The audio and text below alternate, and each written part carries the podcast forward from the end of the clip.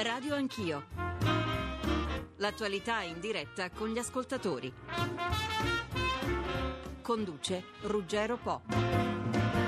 Buongiorno a tutti. Per Rimu non c'è pace. Nonostante la totale cancellazione decisa due giorni fa dal governo con l'eliminazione anche della seconda rata della tassa sulla prima casa, è scoppiato un nuovo pasticcio. Tempo, tempo un mese e mezzo, 16 gennaio, centinaia di migliaia di proprietari di prime case, residenti in 873 comuni, dei quali una cinquantina capoluogo, saranno chiamati a versare una piccola integrazione. Che cosa è successo? Succede che a tutti i comuni lo Stato rimborserà non più dell'aliquota standard del 4 per 1000 e che per le amministrazioni che hanno deciso di applicare aliquote più alte le eccedenze saranno a carico loro e dei proprietari, diciamo 50 e 50.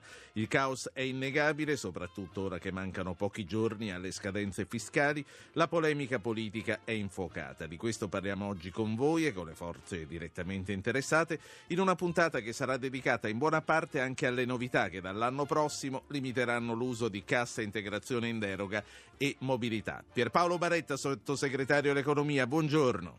Buongiorno, buongiorno a voi. Onorevole Baretta, lo sa che i sindaci non hanno digerito, tanto per dirla con un eufemismo? Sì, perché abbiamo un contatto costante, ci siamo visti anche nei giorni scorsi, sappiamo che questo è un problema e stiamo lavorando per eh, ridurre al minimo il, il, il disagio dei comuni e soprattutto quello dei cittadini.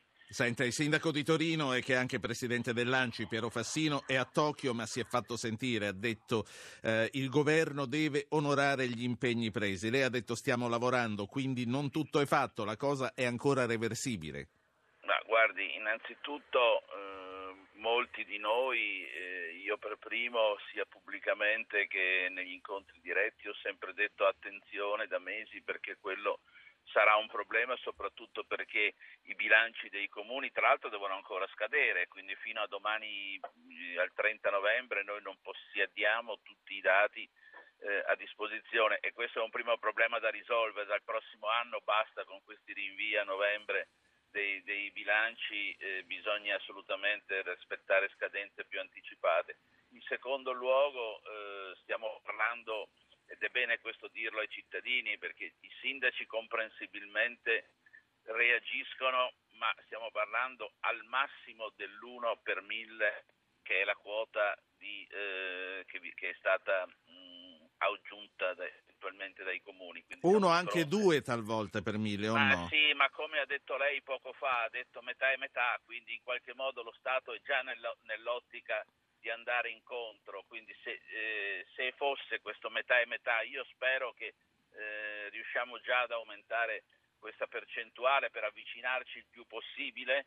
Eh, è chiaro che stiamo parlando di una cifra che, che, che è francamente molto contenuta. Il principio lo comprendo e quindi dobbiamo lavorare insieme, ma si lavora con la collaborazione in questi casi perché l'operazione IMO, al di là di tutte le valutazioni politiche che si possono avere, ha pesato sul bilancio dello Stato per quasi 5 miliardi che, e quindi c'è stato uno sforzo fortissimo. Troviamo un punto d'incontro nelle prossime ore nei prossimi giorni. Eh, non a caso si è detto di non far pagare i cittadini subito ma eventualmente sì. a, a gennaio, proprio per avere il tempo di affinare ulteriormente. Mi Se... auguro che ci sia l'incontro tra i sindaci e anche il Presidente Se... del Consiglio. Senta ancora un paio di cose, ma quell'1-2 per mille, secondo lei i comuni non potevano fare a meno ad applicarlo? Alcuni no, alcuni erano in condizioni di bilancio conclamate di difficoltà e quindi molti l'hanno fatto anche in tempi non sospetti, cioè nella prima parte dell'anno quando questa discussione eh, non, era, eh, non era ancora realizzata. Su quelli degli ultimi giorni forse una discussione insieme la si poteva fare preventivamente. Quindi eh, una, una, piccola bacchettata c'è per loro? Beh, diciamo, bisogna distinguere tra la difficoltà. I comuni hanno dato molto in questi due o tre anni eh, allo Stato. È vero che, que- che, nell'ultima manovra noi non abbiamo fatto tagli e abbiamo messo un miliardo per eh, il patto di stabilità e abbiamo messo un miliardo e mezzo per la prossima service tax quindi va visto tutto il complesso. Ultimissima cosa, ora più soldi per il Cuneo, lo ha detto il Presidente del Consiglio a inizio settimana, ricordo che l'abbiamo anche commentata insieme io e lei e avete indicato i risparmi da spending review per poter abbassare le tasse sul lavoro, ma siete così ottimisti su queste entrate? Intanto io sono molto d'accordo con questa costruzione di un fondo automatico, questa è la novità eh, che quindi risolverebbe eh, in maniera definitiva un problema di accumulo. Sì, io sono, diciamo discretamente, non bisogna mai esagerare, ho visto all'opera, abbiamo parlato con il eh, commissario Cottarelli, sappiamo l'impegno del governo, ma voglio dirla in questo modo, non è che abbiamo molte alternative, eh? o nel 2014 facciamo operazioni rigorose, coraggiose, eque, ma le facciamo, oppure è chiaro che non usciremo dalle difficoltà attuali. Quindi l'ottimismo è accompagnato, è, è, è fondato sul realismo. Sottosegretario Baretta, la saluto e la ringrazio, le auguro buona, voi, giornata. buona giornata. Pierpaolo Baretta è sottosegretario all'economia. Saluto un altro sottosegretario, Carlo Della Ringa, sottosegretario al Ministero del Lavoro e delle Politiche Sociali. Buongiorno Della Ringa. Buongiorno a lei e agli ascoltatori. E saluto Pierluigi Magnaschi, direttore di Italia Oggi. Buongiorno Magnaschi. Buongiorno. Magnaschi che nel suo editoriale di questa mattina scrive con tanto garbo ma ci prendono per i fondelli. Beh, eh, è il fatto vero, cioè eh, oggi il fisco italiano eh, assume degli aspetti che eh, gli psichiatri direbbero da delirio paranoico non è un'affermazione fatta tanto per fare o per vena polemica, eh, ma vorrei soltanto eh, richiamare una serie di sigle che hanno caratterizzato la vita dei contribuenti presenti o futuri durante gli ultimi sei mesi. ICI, IMU, TASER, TASI, Service Tax, TRISE, TUC, IUC. Se non è delirio paranoico non so come definirlo. Se, se no è lessicale. allora. È un delirio lessicale espressivo di una confusione eh, con la quale il fisco oggi sta lavorando. Questa, questa mattina la nostra apertura di Italia Oggi è ingorgo di tasse locali. Tra metà dicembre e metà gennaio i contribuenti sono chiamati a pagare la seconda rata IMU, la prima rata del eh, IUC, l'IMU sulla prima casa in quasi 900 sì. comuni. Dico tra dicembre e metà gennaio. Sospendiamo il discorso e i ragionamenti sul fisco, almeno per 20 minuti, poi li riprenderemo nella seconda parte. Direttore, ti chiedo eh, di stare con noi, li riprenderemo con i sindaci, con i governatori, anche con, con l'ABI, quindi ci sarà molto. I prossimi 20 minuti li voglio dedicare al lavoro e agli ammortizzatori sociali con il sottosegretario della Ringa e anche con il segretario generale della UIL Guglielmo Loi. Buongiorno anche a lei Loi. Buongiorno, buon lavoro. L'800 050001 è il numero verde per i nostri ascoltatori. Sottosegretario della Ringa, eh, nella legge di stabilità ci sono novità di rilievo per quanto riguarda l'utilizzo della cassa integrazione in deroga e della mobilità. È, è una stretta vera in attesa poi dei nuovi strumenti che da tempo eh, prospettate. Di che cosa si tratta? Bisogna distinguere, in legge di stabilità sono messe le, le, risorse finanziarie che serviranno per finanziare questo istituto. Invece in un decreto a parte, che è un decreto dei due ministri del lavoro e dell'economia, vengono fissati i nuovi criteri di concessione ai lavoratori e alle aziende di, la, di questa cassa, di questo istituto in deroga. Eh, poi un'altra precisazione è che questo decreto è preceduto da una bozza di decreto perché richiede un parere eh, della conferenza Stato-Regioni perché le regioni devono... Poi il sindacalista, il sindacalista, ci sta ascoltando quindi bisogna fargli capire che è solo una bozza questa. Sì, però ecco, noi tendiamo a stravolgerla, però qualche utile suggerimento senz'altro, si tratta di pareri non vincolanti, ma però obbligatori, dobbiamo sì. sentire anche le parti sociali e anche il Parlamento. Ecco, che cosa, bozza, che cosa cambierà? Nella bozza sono fissati i criteri per concederla, che sono soprattutto criteri temporali, cioè dei limiti massimi di durata. Oggi che cosa succede? Per esempio che nel 2014 eh, la cassa in deroga potrà essere data eh, per il massimo di otto mesi a ciascuna azienda, anche non consecutivi. Così come succede anche per gli ammortizzatori normali, ricordiamo si chiama in deroga perché si aggiunge alla cassa ordinaria e straordinaria e viene data anche a quelle aziende che non godono di questi ammortizzatori normali. Ecco, quindi dal momento che questa cassa viene concessa dalle regioni, perché si è pensato che in ciascuna regione ci possono essere anche delle particolarità da rispettare, però noi abbiamo osservato, il Parlamento ha osservato che i criteri seguiti dalle regioni sono molto disomogenei tra regione e regione. Ora, una certa differenza è giusto che sì, ci, ci sia, perché era pensata proprio così, per rispondere a esigenze locali, però di fronte a differenze molto forti si è pensato di un pochettino di uniformare questi criteri che ripeto riguardano i mesi, il massimo di mesi che possono sì. essere concessi nel corso di un anno. Eh, tutto questo perché poi si pensa comunque eh, di cambiare il sostegno alla disoccupazione e alle aziende in crisi. Sì, perché noi stiamo dando attuazione alla legge del precedente governo eh, che prevedeva che nel corso del tempo ci fossero dei cambiamenti, e cioè che questa cassa integrazione in deroga durasse fino al 2016 e poi fosse abolita. E poi dal 2017 anche la mobilità, la mobilità riguarda quell'aiuto ai lavoratori che sono licenziati. E il tutto deve essere sostituito dall'ASPI, che è questo nome che questo strano, ma è il sussidio di disoccupazione che nel frattempo è diventato anche, tra virgolette, più generoso, nel senso che dura più a lungo e è più abbondante e poi naturalmente anche dai cosiddetti, e chiudo qui, fondi di solidarietà che partiranno dal primo gennaio. Cosa sono questi fondi?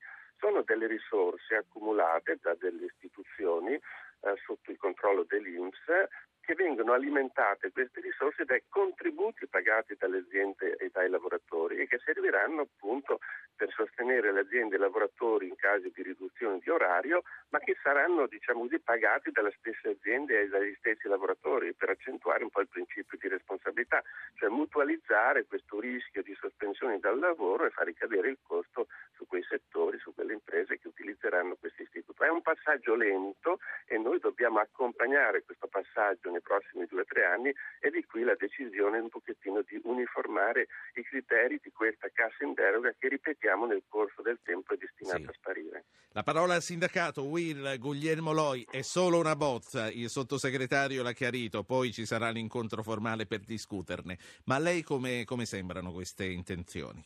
Eh, pericolose, eh, sono norme dovute, come spiegava il, il sottosegretario della Ringa, ma che partivano da un presupposto che poi era quello che in qualche modo ha costruito questo progetto di riforma, la legge Fornero, e cioè che il 2013 e il 2014 sarebbero stati anni in cui la crescita economica cominciava a essere concreta e visibile e quindi l'impatto sul lavoro, o meglio sulla disoccupazione, sarebbe stato meno e quindi questi strumenti potevano avere una funzione.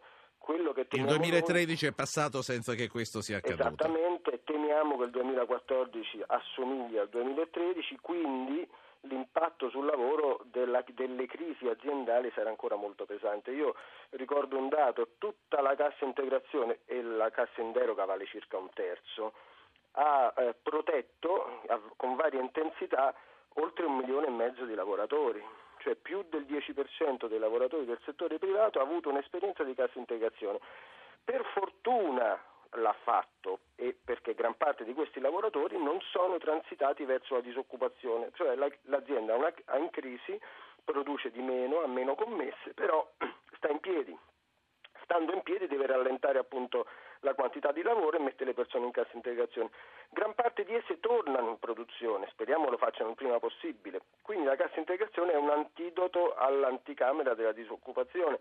Ecco perché ci sorprende che non si prenda atto che la crisi è ancora pesante e si mettano in campo strumenti che vedranno già dall'anno prossimo ridurre la temporalità, come diceva il sottosegretario, cioè la durata di questo strumento. E se lo strumento dura poco, il passaggio alla disoccupazione rischia sì. di essere inevitabile. Ecco perché invitiamo il governo e il Parlamento a riflettere sull'impatto, soprattutto nel 2014, in parte nel 2015, di questi nuovi criteri che stringono oggettivamente la capacità di protezione. Sì. Il direttore d'Italia Oggi, per Luigi Magnaschi, quotidiano specializzato nelle politiche dell'economia, eh, a che, a che punto è la crisi e soprattutto queste politiche eh, di intervento sulla disoccupazione sono ancora attuali?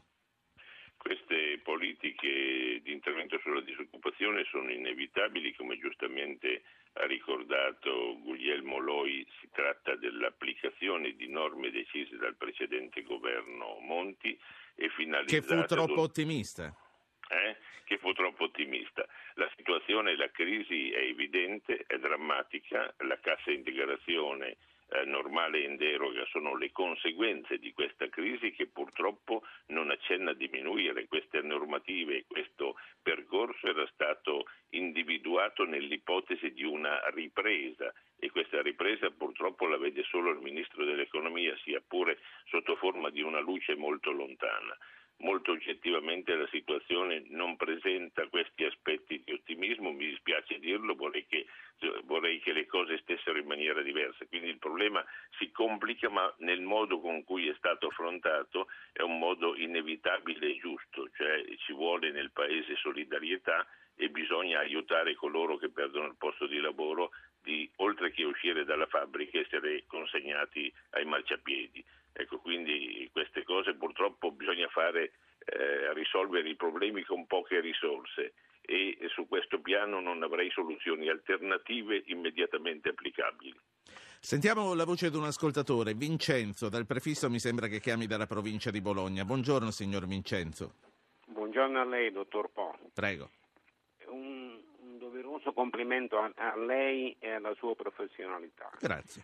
Io gli eh, ho risposto alla, una, con un'email per fare due proposte che non sono provocatorie. Sì. Uno è offrire 10 grammi di oro alla patria.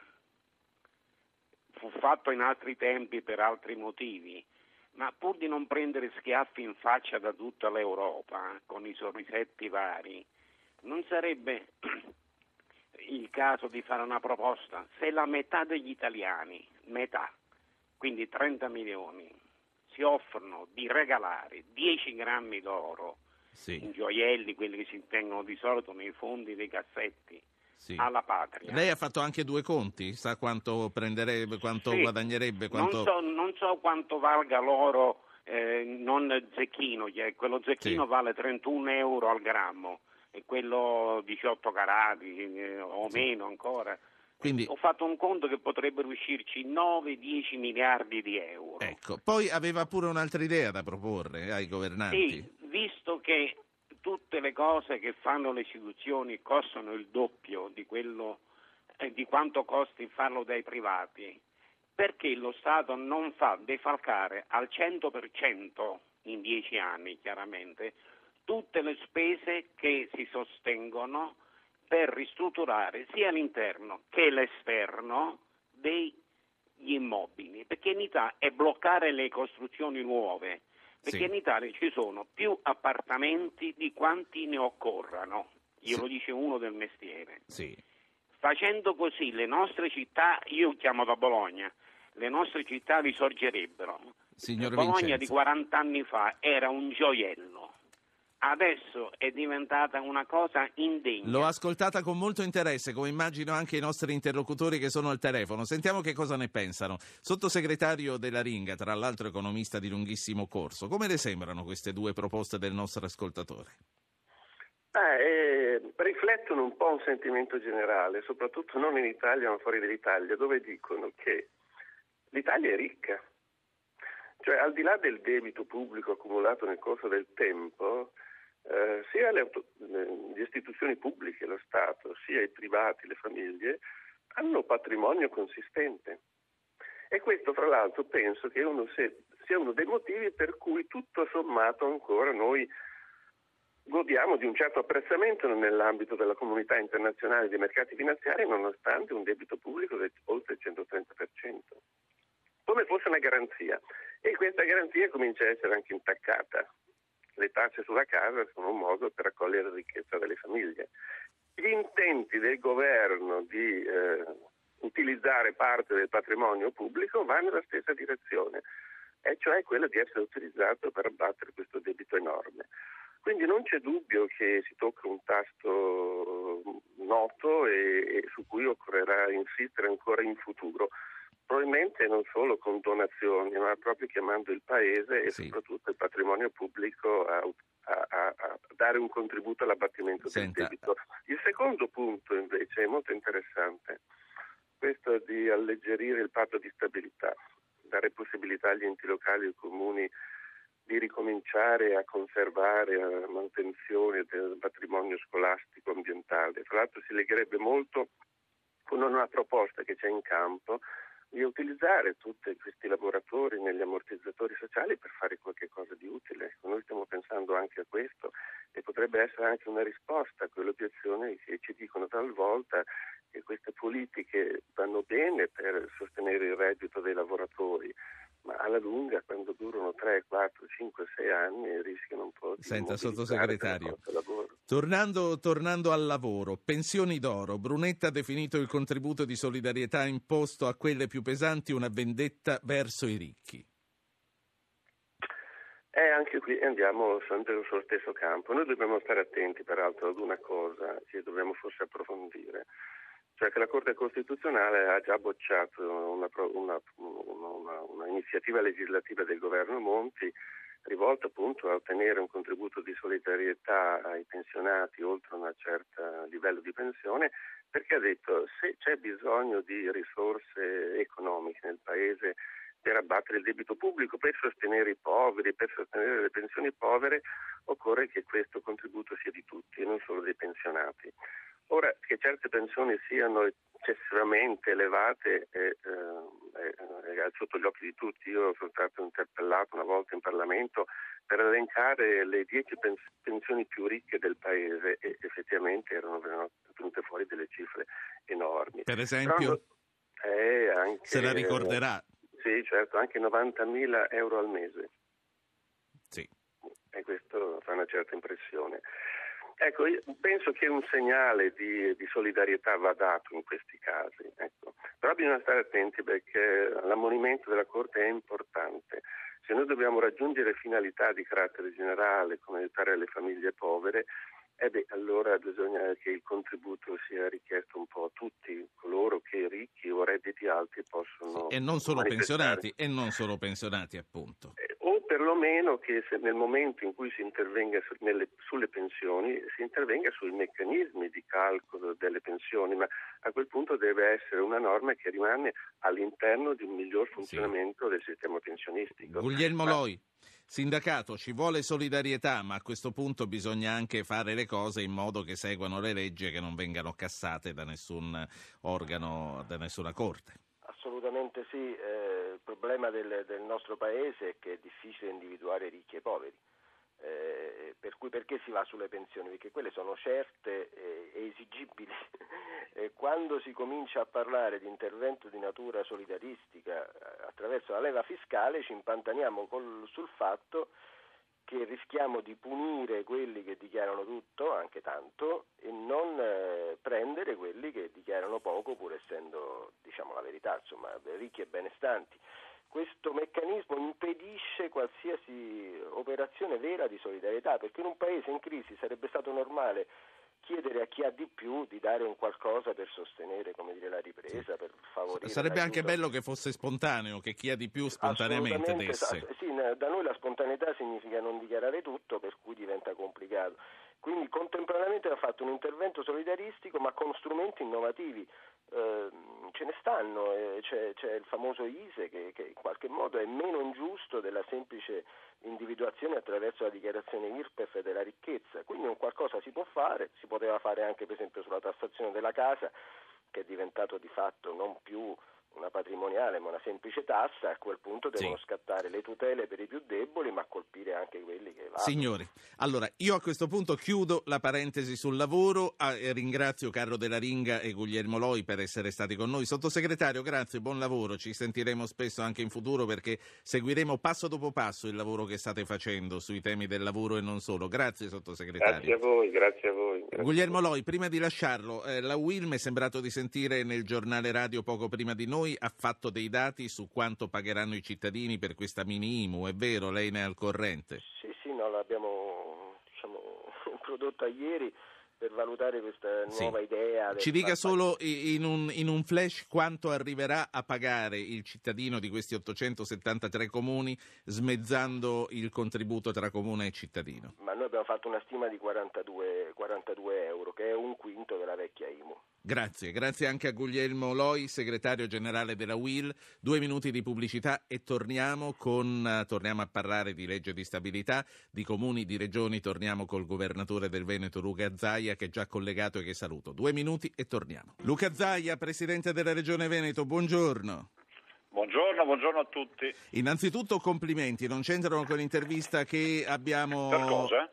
per cosa? Visto che è appena uscito il sondaggio della SVG sul gradimento grazie. dei governatori, lei è il primo, la Serracchiani è la seconda, terzo Errani, insomma sarà, sarà soddisfatto. Piace... Ah, guardi, io la, la ringrazio anche perché, come ho detto a chi- alle agenzie, eh, per me significa un riconoscimento dell'attività a tre anni dall'inizio, il che vuol dire che questo riconoscimento vale ancora di più perché è finita la luna di miele amministrativa, quindi i cittadini sanno benissimo oggi come si governa e cosa Quindi lei fare. piace ai suoi governati anche dopo la, la luna di miele. Sente co- senta come valuta e come valutate voi, presidenti di regioni, questa legge di stabilità. Poi vorrei parlare anche della cassa integrazione in deroga. Io non so se lei ha potuto ascoltarci. Nella parte precedente eravamo con il sottosegretario al lavoro e sul futuro della cassa integrazione in deroga ha detto e ha parlato anche del ruolo importante che le regioni hanno. Comunque, legge di stabilità, la prima valutazione delle regioni.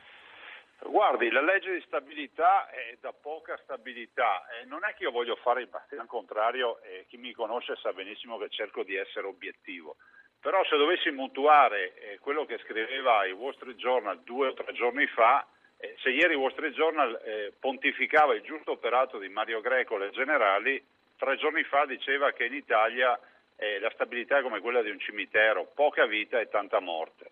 E direi che siamo oggi giunti a un momento nel quale bisogna rifondare, rifondare il sistema dei diritti e dei doveri e avere anche le scelte coraggiose, quelle che mancano in questa legge di stabilità. E si va dall'analisi eh, che so, della minimus, sentivo prima che se ne parlava, ma piuttosto che anche di una visione. Immagini ad esempio che ancora oggi in Italia non si applicano i costi standard, che significherebbe obbligare tutti i cittadini a vivere in contesti di virtuosità. Se si applicassero i costi della pubblica amministrazione virtuosa a tutta Italia avremmo un risparmio di 30 miliardi all'anno, che- eh, risorse che potremmo dedicare all'occupazione, alla ripresa dell'economia, alla al cuneo fiscale, alla riduzione della pressione fiscale. La media in Italia della tassazione della pressione è del 68,5% contro un 46% dell'Europa, il che significa che noi abbiamo 22 punti di scarto di, di- di gap negativo rispetto ai nostri competitor, quindi c'è poco da guardare alla Germania, se poi i nostri Certo. imprenditori, io ho 600.000 partite IVA in Veneto, sanno che hanno 22 punti di, di scarto in negativo rispetto ai costi di produzione tedeschi. Sì, ehm, governatore, ammortizzatori sociali. Ieri il Ministero vi ha presentato alla conferenza delle regioni il progetto per la riduzione, per la stretta, come eh, si può definire, sulla cassa integrazione in deroga. Qual è la valutazione delle regioni se- per quanto riguarda il, il vostro ruolo? Ma guardi, io le parlo da una regione che ha conosciuto la disoccupazione. Abbiamo- siamo passati da una disoccupazione pressoché nulla, ovvero solo i fannulloni non lavoravano, ad oggi ad avere 170.000 disoccupati. Il vero tema sono i giovani e gli over 45 anni che non trovano lavoro. Io dico che nell'interesse dei lavoratori, nell'interesse delle parti sociali, eh, varrebbe la pena. Il nostro grande problema non è sicuramente quello di metterci a un tavolo a negoziare le risorse, ma è quello di negoziare i presupposti per l'erogazione degli ammortizzatori sociali a 360 gradi. Noi dobbiamo fare delle azioni di accompagnamento sul mercato del lavoro di chi non ha lavoro, ma bisogna cominciare a guardarci nelle palle degli occhi, come si dice dalla mia parte, e pensare che tu non puoi dare per anni stipendi a persone che non lavorano, perché non ce la facciamo più. Sì. E quindi io sono dalla parte dei lavoratori, ma in maniera tale che tutti possano avere l'opportunità di essere aiutati. Senta, prima abbiamo parlato del gradimento dei suoi governati, eh, lei ha detto sono contento perché va oltre la luna di miele, c'è anche qualcuno che forse non apprezza poi così tanto e mi sembra che l'abbiamo trovato noi. E Angelo chiama da Verona, lo faccio parlare. Angelo, buongiorno. Angelo, buongiorno. Ah, è, una, è, una, No, non c'è più, non è più collegato. Mi dispiace, eh, Zaia. Eh, c'era una, comunque c'era una critica per quanto riguarda, mi dicono, la viabilità eh, nel Veneto. Eh, mh, avrei voluto fare udire a lui, è inutile che legga una mail che tra l'altro faccio fatica a leggere in questo momento. E... Ma guardi, le posso dire però, siccome noi siamo galantuomini, io ho un telefono che è 041 279 2863. Se questo signore mi vuole far avere le sue critiche io gli rispondo per iscritto perché guardi, noi in Veneto stiamo scoppiando di strade, stiamo realizzando nuove, nuove autostrade, ne abbiamo una che è la Pedemontana Veneta di 99 km che è in cantiere serve 36 comuni a 16 caselli gratuiti, tanto per citargliene uno. Gireremo, gireremo il suo numero allora al signor Angelo. Eh, io prima di lasciarla e di passare agli altri temi che riguardano i comuni vorrei venire alla, a una cosa che lei ha detto poco fa e che riguarda la, la, spesa per i farmaci ospedalieri. In un recente studio governativo la sua regione è risultata la più oculata in assoluto per l'acquisto dei farmaci. Insomma, per intenderci, voi spendete in proporzione un terzo di un Umbria, Lazio e Puglia. Lei ha incontrato il commissario alla spending review e il ministro della sanità per dare indicazioni su come si riduce la spesa? No, guardi, lei mi pone una domanda che a me pone una questione anche personale. Io non l'ho mai neanche conosciuto. Cioè, immagino che non siano tanto interessati alle nostre opinioni. Eh, perché se appena cominciato, pagassero... eh sì. Ma guardi, io non ho conosciuto neanche quello di prima, cioè, tanto per capire. Bondi non l'ha mai cercata? Mai, no, io non ho neanche mai visto Bondi. Ma del resto, se veniva in Veneto, gli potevano dar noi gli elementi per essere virtuosi. Visto e considerato che lei stesso lo dice, siamo la, quelli che hanno la spesa più bassa per l'acquisto di farmaci e curiamo bene i cittadini, perché noi conosciamo l'immigrazione sanitaria. Non è che abbiamo la gente che muore per strada.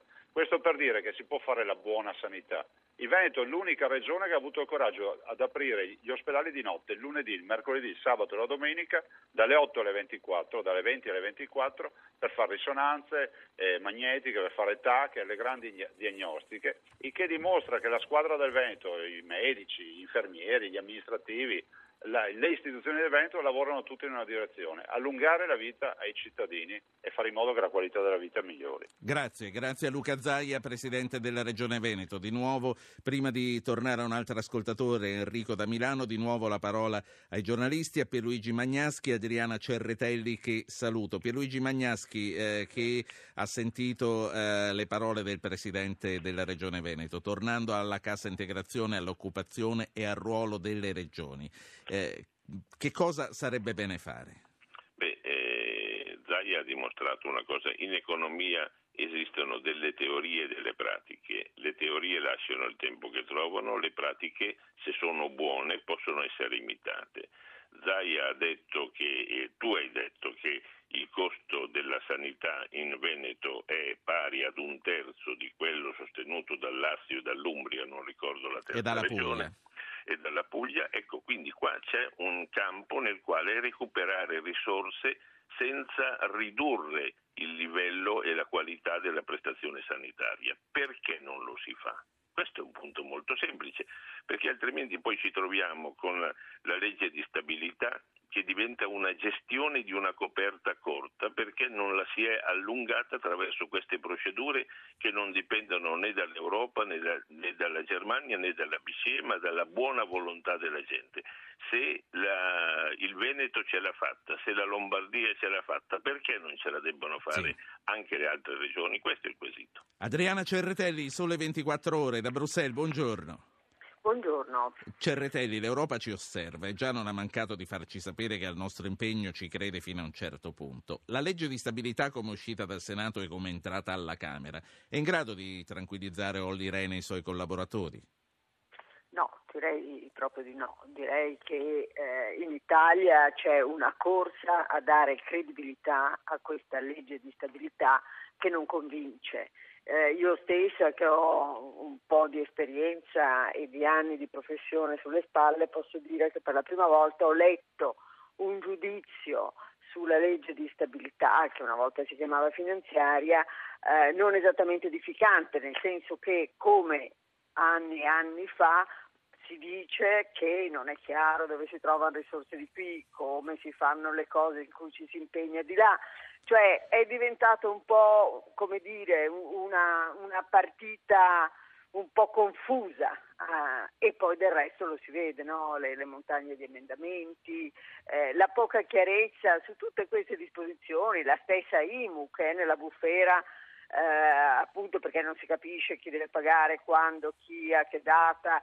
Eh, cioè è questa Italia confusionaria, dilettantesca, scarsamente professionale, quella che non piace all'Europa, ma soprattutto non può piacere perché una volta che si è aderito alla moneta unica e una volta che, come sta avvenendo, si sta creando oltre a un polo monetario unico con la BCE, eccetera, una politica economica unica, una gestione dell'economia che sarà sempre più armonizzata, eh, più fatta di coordinamento, un sistema come il nostro non può andare avanti così. Eh, non è una questione, è che non, non, alla lunga non diventeremmo più compatibili con i nostri partner e sì. la gestione economica e quindi questo è un fatto molto grave, al di là del fatto che diciamo, è nel nostro interesse nazionale rendere il nostro sistema sì. efficiente, perché questa è la prima cosa, molto prima dell'Europa stessa, anche se, come dicevo, l'adesione alla moneta unica ci obbliga all'efficienza, al di là, di tutto, al di là del nostro interesse personale. Gli interventi, gli interventi, di due ascoltatori e poi ci salutiamo. Stefano da Castenaso, Enrico da Milano. Stefano, prego. Ah, buongiorno grazie per la chiamata. Allora, quello che ci terrei a dire è che in questa, e questo volevo, su questo volevo sentire il commento, è che ancora una volta la casa in Italia viene tassata in modo indiscriminato, pensando che sia la casa frutto di proventi illeciti mai tassati prima e che quindi si debba intervenire pesantemente perché quella casa, dietro quella casa ci sta un evasore. Questo è l'unico senso, mi pare, della tassazione sulla casa in Italia, perché altrimenti non si capisce perché si continui a dire che la casa e gli immobili sono, sono tassati ovunque come unica giustificazione. È vero, sono tassati ovunque nei paesi al di là delle Alpi, ma andiamo a vedere cos'altro pagano di tasse nei paesi là delle Alpi, perché se tu mi tassi la casa, me la tassi una volta sola, ma poi non mi tassi sì. meno le, le, le, mie, le, mie, entrate, mi ci sta anche. Quello che non funziona è che si tassi pensando certo. che io abbia sempre evaso. Certo. Okay? Sentiamo il commento di Cerretelli e Magnaschi. Prima voglio sentire cosa ci dice Enrico. Buongiorno Enrico.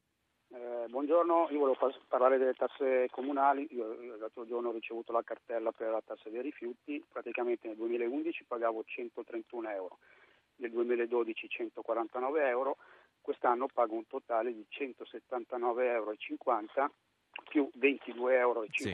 di eh, servizi indivisibili, cioè di tassa sui servizi indivisibili che vanno allo Stato. Oltretutto mi chiedo se sono servizi indivisibili, cioè illuminazione stradale, eh, pulizia della strada, eccetera, eccetera, dovrebbero essere soldi che vanno ai comuni e non allo Stato, perché i servizi sono dati dal comune. Adriana Cerretelli, grazie, sì. grazie Enrico. Adriana Cerretelli, come si comportano gli altri a questo punto? Mi sembra che la domanda è stata esplicita da parte di Stefano sì. e mi sembra si possa applicare anche alle tasse eh. comunali. Cosa, cosa, si fa? Ah, allora, eh, la, la, la, casa è tassata dovunque, chi più, chi meno, ma comunque viene tassata. La, ehm, la differenza sostanziale, secondo me, è primo l'immensa e costante confusione che riguarda la nostra pressione fiscale, per cui uno non ha mai la certezza del tributo che deve versare. Seco- e questo dagli- negli altri paesi non avviene, negli altri paesi non c'è bisogno di commercialista, eh?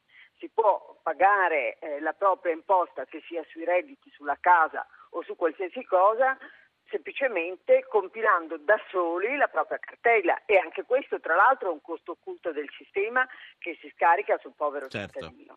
La seconda cosa è che negli altri paesi si pagano meno tasse in percentuale della ricchezza nazionale, ma soprattutto si hanno i servizi in cambio, perché molto spesso la differenza tra noi e, la, e il resto d'Europa è che a volte, voglio dire, si ha la sensazione che il prelievo sia un sopruso per il semplice sì. motivo che non si ha in cambio il servizio normale, non stiamo parlando di servizi di super eccellenza, ma quel normale servizio pubblico che dovrebbe diciamo, essere dato al cittadino in cambio del giusto tributo. Punto. Adriana Cerretelli, grazie per questo intervento. Adriana Cerretelli, Il Sole 24 Ore, editorialista da Bruxelles. Buona giornata. Altrettanto a voi. Giovanni Sabattini è il direttore generale dell'ABI, l'Associazione delle Banche. Buongiorno Sabattini. Buongiorno a lei e ai suoi ascoltatori. Direttore, la cancellazione dell'IMU ha provocato per compensazione una maggiore pressione fiscale sulle banche e voi protestate e minacciate ricorso all'Unione Europea. Al di là che a nessuno piace pagare più tasse, pensate di non potercela fare? Ma guardi, un commento di ordine generale. A me sembra che quello che non si comprenda è che le banche sono uh, un, fortemente integrate nei processi produttivi dell'economia di un paese. Provvedimenti che ne aumentano spropositatamente i costi e ne riducono la liquidità hanno un effetto che si riflette poi su tutto il ciclo dell'economia eh, italiana. Eh, aumentare eh, gli svantaggi competitivi rispetto all'Europa con una tassazione che eh, già prima di questo provvedimento non aveva pari, le banche italiane sono in assoluto le più tassate d'Europa e anche rispetto a altri settori economici più tassate. In un anno in cui andiamo incontro agli esami della Banca Centrale Europea in vista dell'Unione bancaria, crea eh, una difficoltà aggiuntiva non solo alle banche ma all'intero Paese. Quindi questa misura, oltre a essere eh, francamente iniqua perché contraddice anche i principi generali della Costituzione che vorrebbero una tassazione eh, proporzionale in relazione certo. alla capacità del reddito, eh, va colpire uno di quelli che sono stati gli elementi di solidità del Paese, cioè le banche italiane che per cinque anni hanno retto alla crisi eh, senza poi chiedere aiuti a nessuno. Uh, un solo esempio, uh, in Germania, nella virtuosa Germania, le banche hanno ricevuto aiuti dallo Stato tedesco per un importo pari all'1,8% del PIL, questa misura in Italia è lo 0,03% sì. e si riferisce poi a prestiti a caro prezzo fatti ad alcune banche. Quindi oggi questa misura francamente eh, ci pare eh, incomprensibile e eh, eh assurda nel contesto eh, in cui ci stiamo muovendo. Direttore Sabatini. Sopra... La ringrazio per aver portato la voce delle banche in questa puntata di Radio Anch'io dedicata al fisco. Grazie a lei e buona giornata. Grazie. Giovanni Sabatini è il direttore generale dell'ABI. Noi concludiamo la puntata di questa mattina là da dove siamo partiti con la rivolta dei sindaci contro questa, definiamola, mini IMU di ritorno. Saluto il sindaco di Pavia, Alessandro Cattaneo. Buongiorno sindaco. Buongiorno, buongiorno a voi. Però eh, mi permetta, ci sono anche due ascoltatori che vogliono tornare sulla tassazione comunale. Vorrei tornare però a Pierluigi Magnaschi prima di dimenticarcene un commento sulla tassazione per quanto riguarda le banche. E lecito questo grido di dolore da parte delle banche, eh, Magnaschi? Beh, sicuramente è lecito, ma eh, ritengo che sia più lecito il grido di dolore espresso da un nostro ascoltatore che non parla di miliardi ma parla di euro e l'ascoltatore è quello che ha prodotto le cartelle relative ai suoi rifiuti che nel giro di tre anni sono passati i costi da 131 euro a 149 a 179. Questo cosa vuol dire? Che la coperta è corta, anziché allungarla attraverso la riduzione dei costi della pubblica amministrazione, eh, la si tira da una parte e dall'altra, ora i comuni, ora lo Stato, ora le banche e via dicendo. Ecco, quindi eh, da questo punto di vista, e torna opportuno con la presenza del sindaco di Pavia, oggi gli enti locali sono contro lo Stato, lo Stato si difende contro gli enti locali. Però chi rappresenta i cittadini ai quali sarà girato il contributo da pagare per questa lotta fra, che, di gente che non vuole risolvere il problema, cioè nella legge di stabilità è stata inserita una somma di 3 milioni per il riacquisto dell'isola Budelli che stranamente era stata messa all'asta e l'asta era finita positivamente. Quest'isola Budelli acquistata da, un, da, un, da uno straniero ha dei vincoli tali addirittura che prevede il divieto di calpestamento, quindi non c'era nesprimo, non c'era motivo quindi di riacquistarla, questi 3 milioni sono gettati certo. al vento. Allora, eh, Sindaco Cattaneo, eh, ha sentito anche quello che ha detto il direttore di Italia oggi. Lei eh, si unisce al coro della protesta dei suoi colleghi sindaci. Per chi si è sintonizzato tardi e ha perso gli ultimi passaggi, voglio ricordare sommariamente che a tutti i comuni lo Stato rimborserà non più dell'aliquota standard del 4 per 1000 e quindi per le amministrazioni, e sono 873, una cinquantina di comuni capoluogo, che hanno deciso di applicare aliquote più alte, che sono dell'1 del 2 per 1000 eh, rispetto alla media, le eccedenze saranno a carico dei comuni dimezzate a, con i loro eh, cittadini proprietari di casa. Lei eh, come valuta questa minimo di ritorno? No, la, la, reputo molto molto negativa, ma perché c'è anche un tema di credibilità de, de, dello Stato. Io sono tra i pochi comuni che a marzo aveva già fatto il bilancio previsionale, perché credo che se si chiama previsionale deve essere fatto il prima possibile, no? nel mese di novembre, che è un assurdo, è un paradosso. Eh, però le regole noi le abbiamo scoperte praticamente in questi giorni. Oggi ci dicono che forse un pezzo non, non riescono più a darlo e questo è estremamente grave perché non c'è certezza nemmeno delle condizioni in cui, in cui lavoriamo. Peraltro avevo anche abbassato la, l'aliquota dell'IMU prima casa, rimane leggermente sopra il 4 e il rischio di dover essere tra quei comuni che devono pure andare a chiedere ai cittadini qualche, qualche decina di euro. Eh, sono veramente seccato. Dall'altra parte, siccome io dico sempre che come vicepresidente di ANCI non, non, non, voglio apparire un sindacalista che difende sempre e comunque il mio comparto, dico anche che in alcuni casi, per carità in alcuni, non tutti, anche i comuni che hanno al last minute alzato al 6 al massimo quindi all'aliquota prima casa per poi averne il rimborso, anche questo non è un atteggiamento. Se la sono cercata. Eh, non ha aiutato perché ha aggravato poi tutta la, la, copertura era stata fatta all'incirca con le aliquote del 2012 e aveva sì. un senso e se poi all'ultimo momento tutti le aumentano al massimo chiedendo il rimborso è anche questo un atteggiamento che io credo internamente in alcuni sì. casi dobbiamo stigmatizzare. Sentiamo la voce di due ascoltatori. Vito è un consigliere comunale. Vito Romaniello, da dove chiama?